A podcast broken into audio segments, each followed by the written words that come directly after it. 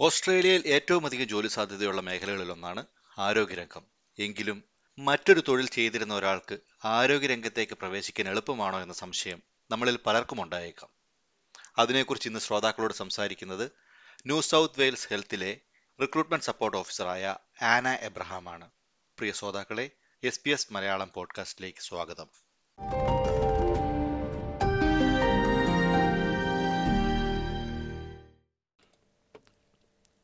സ്വാഗതമാണ് S B S മലയാളത്തിലേക്ക്.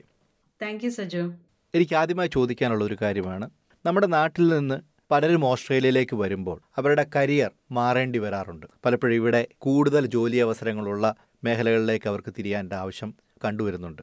നമുക്ക് health care എടുത്തു നോക്കുകയാണെങ്കിൽ ആരോഗ്യരംഗമാണ് ഏറ്റവും പ്രാധാന്യം അർഹിക്കുന്ന ഒരു മേഖലകളിലൊന്ന്. അങ്ങനെയുള്ള ആരോഗ്യരംഗത്ത് ഒരു കരിയർ ട്രാൻസിഷൻ എളുപ്പമാണോ? അതിനെക്കുറിച്ച് ഒന്ന് വിശദീകരിക്കാമോ? കരിയർ ട്രാൻസിഷൻ എളുപ്പമാണെന്ന് ഞാൻ പറയില്ല. പക്ഷേ കരിയർ ട്രാൻസിഷൻ സാധ്യമാണ്. നമ്മളെല്ലാവരും നാട്ടിൽ ഒരു പക്ഷേ മറ്റൊരു ജോലി ചെയ്യുകയും ഇവിടെ വന്നിട്ട് മറ്റ് മേഖലയിലേക്ക് തിരിയുകയും ചെയ്യുന്ന ഒരു സാഹചര്യം തന്നെയാണ് നമ്മൾ കാണുന്നത്. അപ്പം ആദ്യമായിട്ട് നമ്മൾക്ക് ഏത് മേഖലയിലാണ് ഇൻട്രസ്റ്റും ഏത് മേഖലയിലാണ് കൂടുതൽ ജോലി സാധ്യതയും എന്ന് നോക്കുക. വോളണ്ടിയർ സർവീസ് ചെയ്യുക. അതിനോടൊപ്പം തന്നെ ഇതേപോലത്തെ അപ്രൂവ്ഡ് കോഴ്സിൽ ഒരെണ്ണം ചൂസ് ചെയ്യുക. അവിടെയും ഞാൻ ഒരു കാര്യം പറഞ്ഞുകൊള്ളട്ടെ. ഒരു കോഴ്സ് ഇവിടുത്തെ ഒരു കോഴ്സ് ചെയ്തു എന്ന് പറഞ്ഞ് അതിൽ തന്നെ ജോലി കിട്ടണമെന്ന് യാതൊരു ഉറപ്പുമില്ല. പക്ഷേ എപ്പോഴും നമ്മുടെ റെസ്യൂമെയിൽ അതൊരു ആഡഡ് അഡ്വാന്റേജ് ആണ്. നമുക്കൊരു ഇന്റർവ്യൂ കോൾ കിട്ടാൻ ഹെൽപ്പ് ചെയ്യും. പക്ഷേ ഇന്റർവ്യൂവിന് ചെല്ലുമ്പോൾ ഒബ്വിയസ്ലി നമ്മൾ പെർഫോം ചെയ്യുന്ന അനുസരിച്ചായിരിക്കും നമുക്ക് ആ ജോലി കിട്ടുന്നത്. അല്ലാതെ ഒരു കോഴ്സ് ചെയ്തു എന്ന് പറഞ്ഞ് മാത്രം നമുക്ക് ആ ജോലി കിട്ടണം എന്നില്ല പക്ഷേ നമുക്ക് ആ ഒരു ഫസ്റ്റ് ഇന്റർവ്യൂ കോൾ കിട്ടാൻ വേണ്ടി സഹായിക്കുന്നതാണ് ഈ വോളണ്ടിയർ സർവീസുകളും ഈ കോഴ്സ് ചെയ്യുന്നതും എല്ലാം. ആന ഇപ്പോൾ കോഴ്സുകളെ കുറിച്ച് സംസാരിച്ചല്ലോ. തീർച്ചയായിട്ടും അത് റെസ്യൂമിൽ ഒരു അഡ്വാന്റേജ് ആകുമെന്നും പറയുന്നു. അങ്ങനെ വരുമ്പോൾ എന്ത് തരത്തിലുള്ള കോഴ്സുകളാണ് ആരോഗ്യരംഗത്ത് ഒരു ഉദ്യോഗാർത്ഥി എന്ന നിലയിൽ ഒരാൾ തേടേണ്ടത്. അത് എങ്ങനെ തിരഞ്ഞെടുക്കാം? അതിനെക്കുറിച്ചൊന്ന് വിശദീകരിക്കാമോ? തീർച്ചയായിട്ടും. നമ്മൾ എപ്പോഴും കോഴ്സുകൾ തിരഞ്ഞെടുക്കുമ്പോൾ അത് ഗവൺമെന്റ് അപ്രൂവ്ഡ് കോഴ്സസ് ആണോ എന്ന് നോക്കണം. അതിന് ഏറ്റവും എളുപ്പ വഴി ഇവിടെ ഗവൺമെന്റ് ഫണ്ടഡ് കോഴ്സസ് ഉണ്ട് ഫ്രീ കോഴ്സസ് ഉണ്ട്. അത് അറിയാനായിട്ട് ടേഫ് വഴിയാണ് സാധാരണ ഗവൺമെന്റ് ഇതൊക്കെ ചെയ്യുന്നത്. അപ്പം അതിനുള്ള ഒരു വെബ്സൈറ്റ് എന്ന് പറയുന്നത് ഇപ്പം എൻ എസ് കാര്യമാണ് ഞാൻ പറയുന്നത്. എ യു അതുപോലെ അതാത് സ്റ്റേറ്റുകളിൽ എൻ എസ് ഡബ്ല്യുവിന് പകരം TAFE Victoria TAFE A C T അങ്ങനെ നോക്കിയാൽ നിങ്ങൾക്ക് ഗൂഗിൾ ചെയ്ത് കഴിഞ്ഞാൽ അതിന്റെ ഇൻഫർമേഷൻ ലഭ്യമാണ്. അപ്പോൾ ആ സൈറ്റിൽ പോയി കഴിഞ്ഞാൽ അവിടെ ഓരോ വർഷവും ഗവൺമെന്റ് ഫ്രീ കോഴ്സസ് എന്ന് പറഞ്ഞ് കുറേ കോഴ്സുകൾ ഇറക്കാറുണ്ട്. പിന്നെ ഗവൺമെന്റ് സബ്സിഡൈസ്ഡ് കോഴ്സ് അപ്പം നമ്മൾ അതിന്റെ ഒരു പാർട്ട് പേയ്മെന്റ് ചെയ്താൽ മതിയായിരിക്കും. അങ്ങനത്തെ ചില കോഴ്സുകളുണ്ട്. പക്ഷേ ഇത് ഓരോ വർഷവും ഗവൺമെന്റ് ഇത് മാറ്റിക്കൊണ്ടിരിക്കും. ഇപ്പം ഈ വർഷം ഫ്രീ ആയിട്ട് തരുന്ന കോഴ്സ് ആയിരിക്കില്ല അടുത്ത വർഷം തരുന്നത്. അപ്പം നമ്മൾ അപ്ഡേറ്റഡ് ഇൻഫർമേഷൻ വേണമെങ്കിൽ ഈ വെബ്സൈറ്റിൽ കയറി നോക്കിയാൽ മതി. ഇനി അതല്ല എങ്കിൽ നിങ്ങൾക്ക് ഗൂഗിളിൽ പോയിട്ട് smart and skilled government funded course എന്ന് പറഞ്ഞു കഴിഞ്ഞാൽ ഗവൺമെന്റ് ഫണ്ടഡ് കോഴ്സസിന്റെ മാത്രം ലിസ്റ്റും കാണാൻ സാധ്യമാണ്. ഗവൺമെന്റ് അപ്രൂവ്ഡ് ആയിട്ടുള്ള കോഴ്സുകൾ തിരഞ്ഞെടുക്കാൻ തീർച്ചയായിട്ടും ശ്രദ്ധിക്കണം എന്ന് മാത്രം നോക്കിയാൽ മതി. നേരത്തെ വോളണ്ടിയറിങ്ങിനെ കുറിച്ച് അന്ന സംസാരിക്കുകയുണ്ടായി. ഈ വോളണ്ടിയറിങ് ചെയ്യാതെ നമുക്ക് ആരോഗ്യ മേഖലയിൽ കയറുക എന്നുള്ളത് എളുപ്പമാണോ? പലപ്പോഴും നമ്മൾ കാണാറുണ്ട്. ഏതെങ്കിലും ഒരു ജോലിക്ക് നമ്മൾ അപേക്ഷിക്കുമ്പോൾ ലോക്കൽ എക്സ്പീരിയൻസ് ഉണ്ടോ എന്നുള്ളൊരു ചോദ്യം. ലോക്കൽ എക്സ്പീരിയൻസിന് എത്രത്തോളം പ്രാധാന്യമുണ്ട് ഈ ഒരു മേഖലയിൽ? അത് വോളണ്ടിയറിംഗുമായിട്ട് എങ്ങനെ ബന്ധപ്പെട്ടിരിക്കുന്നു? ലോക്കൽ എക്സ്പീരിയൻസ് ഇല്ലാതെ ആരോഗ്യ മേഖലയിലെന്നല്ല ഇവിടുത്തെ ഒട്ടുമിക്ക മേഖലയിലും ജോലി കിട്ടാൻ ബുദ്ധിമുട്ട് തന്നെയാണ്. അപ്പോൾ നമുക്ക് ചെയ്യാൻ പറ്റുന്ന പക്ഷേ അതിനും നമുക്ക് ചെയ്യാൻ പറ്റുന്ന ചില കാര്യങ്ങളുണ്ട്. ഇവിടെ ഒത്തിരി അവർ മുൻഗണന കൊടുക്കുന്ന ഒരു കാര്യമാണ് വോളണ്ടിയർ സർവീസ്. അപ്പം നമുക്ക് ശമ്പളം ഇല്ലാതെ നമ്മൾ നമ്മളുടെ സമയം ഒരു സ്ഥാപനത്തിന് വേണ്ടി കൊടുക്കുന്നു എന്ന് പറയുന്നത് അവർ അത് വളരെ ബഹുമാനത്തോടെ കാണുന്ന ഒരു കാര്യമാണ്. അപ്പം നമുക്ക് ചെയ്യാൻ പറ്റുന്നത് നമ്മൾക്ക് ഇവിടുത്തെ നോട്ട് ഫോർ പ്രോഫിറ്റ് ഓർഗനൈസേഷൻസ് ഉണ്ട്.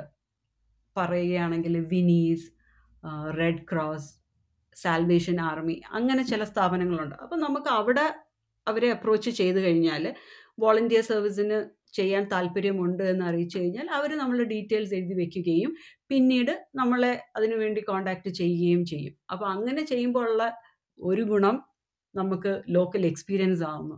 പിന്നെ മറ്റൊരു പ്രധാനപ്പെട്ട കാര്യം ഇവിടെ ഏത് ജോലിക്ക് നമ്മൾ അപ്ലൈ ചെയ്യുമ്പോഴും ഇന്റർവ്യൂ ക്ലിയർ ചെയ്ത് കഴിഞ്ഞാൽ റെഫറൻസ് ചെക്ക് എന്ന് പറയുന്ന ഒരു കാര്യമുണ്ട്. അപ്പം നമ്മൾ അറ്റ്ലീസ്റ്റ് ഒരു രണ്ട് പേരെ റെഫറൻസ് കൊടുക്കണം.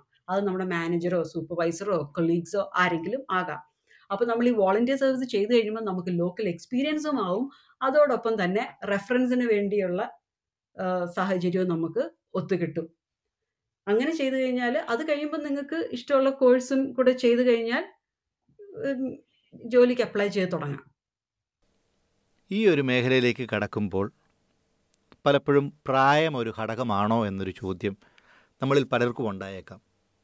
കാരണം വളരെ പ്രാധാന്യം അർഹിക്കുന്ന ഒരു മേഖല തന്നെയാണ് ആരോഗ്യ മേഖല അപ്പോൾ അങ്ങനെ വരുമ്പോൾ നമ്മൾ ചെറുപ്പത്തിൽ തന്നെ തുടങ്ങുന്നതാണോ നല്ലത്? അതോ ഒരു നാൽപ്പത് വയസ്സ് കഴിഞ്ഞാൽ ഒരാൾക്ക് ഈ മേഖലയിലേക്ക് കടന്നു വരാൻ എളുപ്പമായിരിക്കുമോ? ഈ രാജ്യത്ത് പ്രായം ഒരിക്കലും ഒരു മാനദണ്ഡമായി കണക്കാക്കാറില്ല.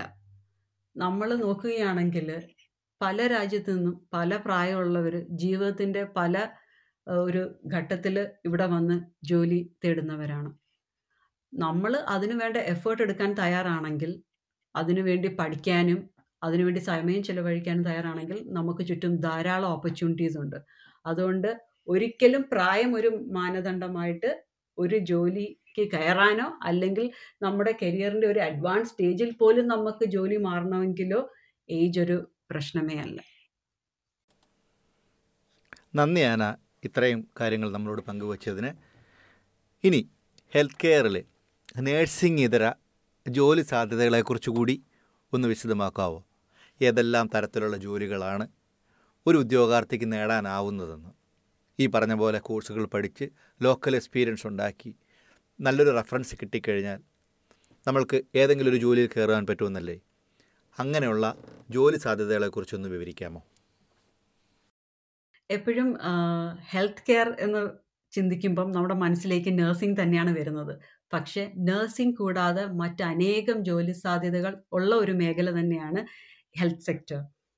ഇപ്പം നമുക്ക് ഓസ്ട്രേലിയയിൽ വരുമ്പം ഏറ്റവും ആഗ്രഹിക്കുന്നത് ഒരു ജോലിയാണ്. എങ്ങനെ ഒരു ജോലി എളുപ്പം കിട്ടാമെന്ന് തന്നെയാണ് എല്ലാവരുടെയും മനസ്സിൽ കൂടി പോകുന്ന ചിന്ത. അപ്പം നമുക്ക് ചെയ്യാൻ പറ്റുന്ന ചില ഷോർട്ട് കോഴ്സസ് ഉണ്ട്. ഏറ്റവും കൂടുതൽ ജോലി സാധ്യത ഞാൻ കാണുന്നത് ഏജ് കെയർ ആൻഡ് ഡിസബിലിറ്റി സെക്ടറിലാണ് അപ്പം നമുക്ക് അതിന്റെ ചെറിയ കോഴ്സസ് ചെയ്തു കഴിഞ്ഞാൽ അതേ മേഖലയിൽ തന്നെ ജോലിക്ക് കയറാൻ സാധ്യമാണ്. പിന്നെ നേഴ്സിങ്ങിനോട് ചേർന്ന് നിൽക്കുന്ന ജോലി വേണം. എന്നാൽ ഒരു രജിസ്റ്റേർഡ് നേഴ്സ് ആവാൻ ക്വാളിഫൈഡ് അല്ല. അല്ലെങ്കിൽ അതിന്റെ ക്വാളിഫിക്കേഷൻ നേടാൻ നമുക്ക് സാധിക്കുന്നില്ല എന്നുണ്ടെങ്കിൽ ചെയ്യാൻ പറ്റുന്ന ഒരു കോഴ്സാണ് ഡിപ്ലോമ ഓഫ് നഴ്സിംഗ് ആ കോഴ്സ് പാസ്സായി കഴിഞ്ഞാൽ നമുക്ക് എൻറോൾഡ് നേഴ്സ് എന്ന് പറഞ്ഞ് ജോലി ചെയ്യാൻ സാധിക്കും. പക്ഷേ കോഴ്സ് ചൂസ് ചെയ്യുമ്പോൾ നമ്മൾ ശ്രദ്ധിക്കേണ്ട ഒരു കാര്യം അപ്രൂവ്ഡ് ആണോ എന്ന് നോക്കണം. അതായത് Nursing and Midwifery Board of Australia approved course ആണോ എന്ന് മാത്രം ശ്രദ്ധിച്ചാൽ മതിയാകും. പിന്നെ ഈ ക്ലിനിക്കൽ സൈഡിലെ ജോലി വേണ്ട. ബാക്ക് ആൻഡ് സപ്പോർട്ട് അല്ലെങ്കിൽ ഓഫീസ് സപ്പോർട്ടിലോട്ട് കയറണം എന്നുണ്ടെങ്കിൽ നമുക്ക് ചൂസ് ചെയ്യാൻ പറ്റുന്ന നല്ല ഒരു ജോലി എന്ന് പറയുന്നത് അഡ്മിനിസ്ട്രേഷൻ ഓഫീസർ അല്ലെങ്കിൽ വാർഡ് ക്ലർക്ക് അങ്ങനെയുള്ള മേഖലയിലും ഒരുപാട് ജോലി സാധ്യതകൾ ഇപ്പം നിലവിലുണ്ട്. അതുപോലെ തന്നെ ഇപ്പം വളരെ ബൂമിംഗ് ആയിട്ട് വരുന്ന ഒരെണ്ണമാണ് ക്ലിനിക്കൽ കോഡിംഗ് എന്ന് പറയുന്നത്. പക്ഷേ ക്ലിനിക്കൽ കോഡിങ്ങിൽ വരുന്ന ഒരു ഡ്രോബാക്ക് എന്ന് പറയുന്നത് അവരെപ്പോഴും എക്സ്പീരിയൻസ് ചോദിക്കുന്നുണ്ട്. ഇപ്പം നമ്മൾ ഇവിടെ വന്ന് ഒരു കോഴ്സ് ഇവിടുത്തെ ഒരു അപ്രൂവ്ഡ് കോഴ്സ് ചെയ്താൽ പോലും എക്സ്പീരിയൻസ് ഉണ്ടോ എന്നുള്ളതാണ് അതിലെ ഒരു പ്രധാന പോയിന്റ്. അപ്പോൾ ചെയ്യാൻ പറ്റുന്നത് നമ്മൾ മറ്റേതെങ്കിലും രാജ്യത്ത് അത് ഇന്ത്യയിലാവാം ഇല്ലെങ്കിൽ ഗൾഫ് രാജ്യങ്ങളിലാകാം എവിടെയെങ്കിലും അതിന്റെ എക്സ്പീരിയൻസ് ഉണ്ടെങ്കിൽ നിങ്ങൾക്ക് അതേ ഫീൽഡിൽ ഇവിടെ ജോലി ചെയ്യണം എന്നുണ്ടെങ്കിൽ ഇവിടെ വന്നു കഴിഞ്ഞാൽ ഇവിടുത്തെ ഒരു അപ്രൂവ്ഡ് കോഴ്സ് ചെയ്യാം. അതായത് health information management association of Australia HIMAA എന്നാണ് അതിന് ഷോർട്ടായിട്ട് പറയുന്നത്. അത് വഴി അപ്രൂവ്ഡ് ആയിട്ടുള്ള കോഴ്സസ് ചെയ്തു കഴിഞ്ഞാൽ ക്ലിനിക്കൽ കോഡിംഗ് മേഖലയിലും ഒരുപാട് ജോലി സാധ്യതകൾ കാണുന്നുണ്ട്. അവസാനമായി ഒരു ചോദ്യം കൂടി ഞാൻ ചോദിച്ചോട്ടെ? ആന ഇപ്പോൾ ജോലി ചെയ്യുന്നത് റിക്രൂട്ട്മെന്റ് മേഖലയിലാണല്ലോ. ആരോഗ്യരംഗത്തെ റിക്രൂട്ട്മെന്റ് അതിന്റെ ഒരു ട്രെൻഡ് ഇപ്പോൾ എന്താണെന്ന് വിശദമാക്കാമോ? കോവിഡിന് മുമ്പത്തെ അതേ അവസ്ഥ തന്നെയാണോ കോവിഡിന് ശേഷമുള്ളത്? നിലവിൽ ജോലികൾ കൂടുകയാണോ ചെയ്യുന്നത്? അതോ കുറയുകയാണോ? ഈ രംഗത്തെ ഒരു ട്രെൻഡ് നമ്മുടെ ശ്രോതാക്കൾക്കൊന്ന് വിശദമാക്കാമോ? തീർച്ചയായിട്ടും. ഇപ്പോഴത്തെ ഒരു ട്രെൻഡ് റിക്രൂട്ട്മെന്റ് ഒരു വളരെ ബൂമിംഗ് സ്റ്റേജിലോട്ട് പോയിക്കൊണ്ടിരിക്കുകയാണ്. അത് ഈ ആരോഗ്യ മേഖലയിൽ മാത്രമല്ല മറ്റ് ഏത് മേഖല എടുത്താലും എല്ലായിടത്തും നമ്മളൊരു സ്റ്റാഫ് ഷോർട്ടേജ് അനുഭവിക്കുന്ന ഒരു സമയമാണ്. ഇപ്പൊ കോവിഡിന് മുന്നേ ഉള്ള ഒരു സമയം നോക്കുകയാണെങ്കിൽ നഴ്സിംഗിൽ പോലും ഭയങ്കര സർപ്ലസ് സ്റ്റാഫിംഗ് ഉണ്ടായിരുന്ന ഒരു സമയത്ത് നിന്നും നമ്മളിപ്പം അണ്ടർ സ്റ്റാഫ് എന്നൊരു സാഹചര്യത്തിലോട്ട് വന്നിരിക്കുകയാണ്. അതുകൊണ്ട് തന്നെ നഴ്സിംഗിലായാലും മറ്റ് ഞാൻ നേരത്തെ പറഞ്ഞ ഏത് മേഖലയിലായാലും ഒരുപാട് ജോലി അവസരങ്ങൾ ലഭ്യമാണ്. ഹെൽത്ത് റിലേറ്റഡ് ജോബ്സ് ആണെങ്കിൽ നമ്മൾ ഹെൽത്ത് സൈറ്റിൽ മാത്രമല്ല ബാക്കി നോർമലി നമ്മളുടെ ജോബ് സൈറ്റ്സ് ഉണ്ടല്ലോ ലൈക്ക് ഇൻഡീഡ് സീക്ക് അങ്ങനെയുള്ള സൈറ്റുകളിലും നമ്മളിപ്പം അഡ്വർടൈസ് ചെയ്യാറുണ്ട്.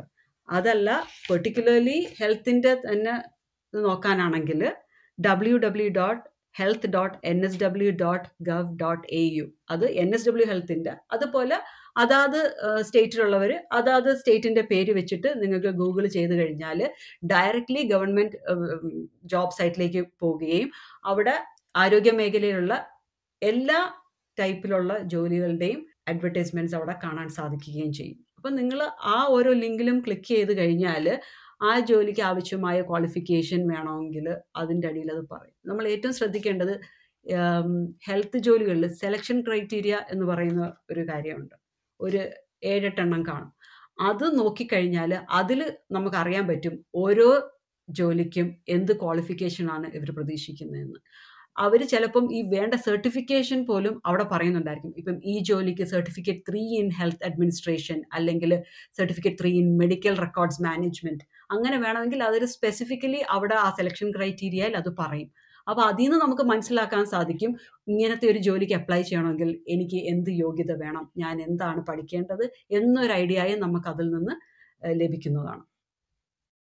വളരെ നന്ദി ആന അബ്രഹാം ആരോഗ്യരംഗത്തെ ജോലി സാധ്യതകളെക്കുറിച്ചും അവ നേടുവാനുള്ള മാർഗങ്ങളെക്കുറിച്ചും അതിന്റെ ഇപ്പോഴത്തെ ട്രെൻഡുകളെക്കുറിച്ചും ശ്രോതാക്കളോട് വിശദീകരിച്ചതിന്.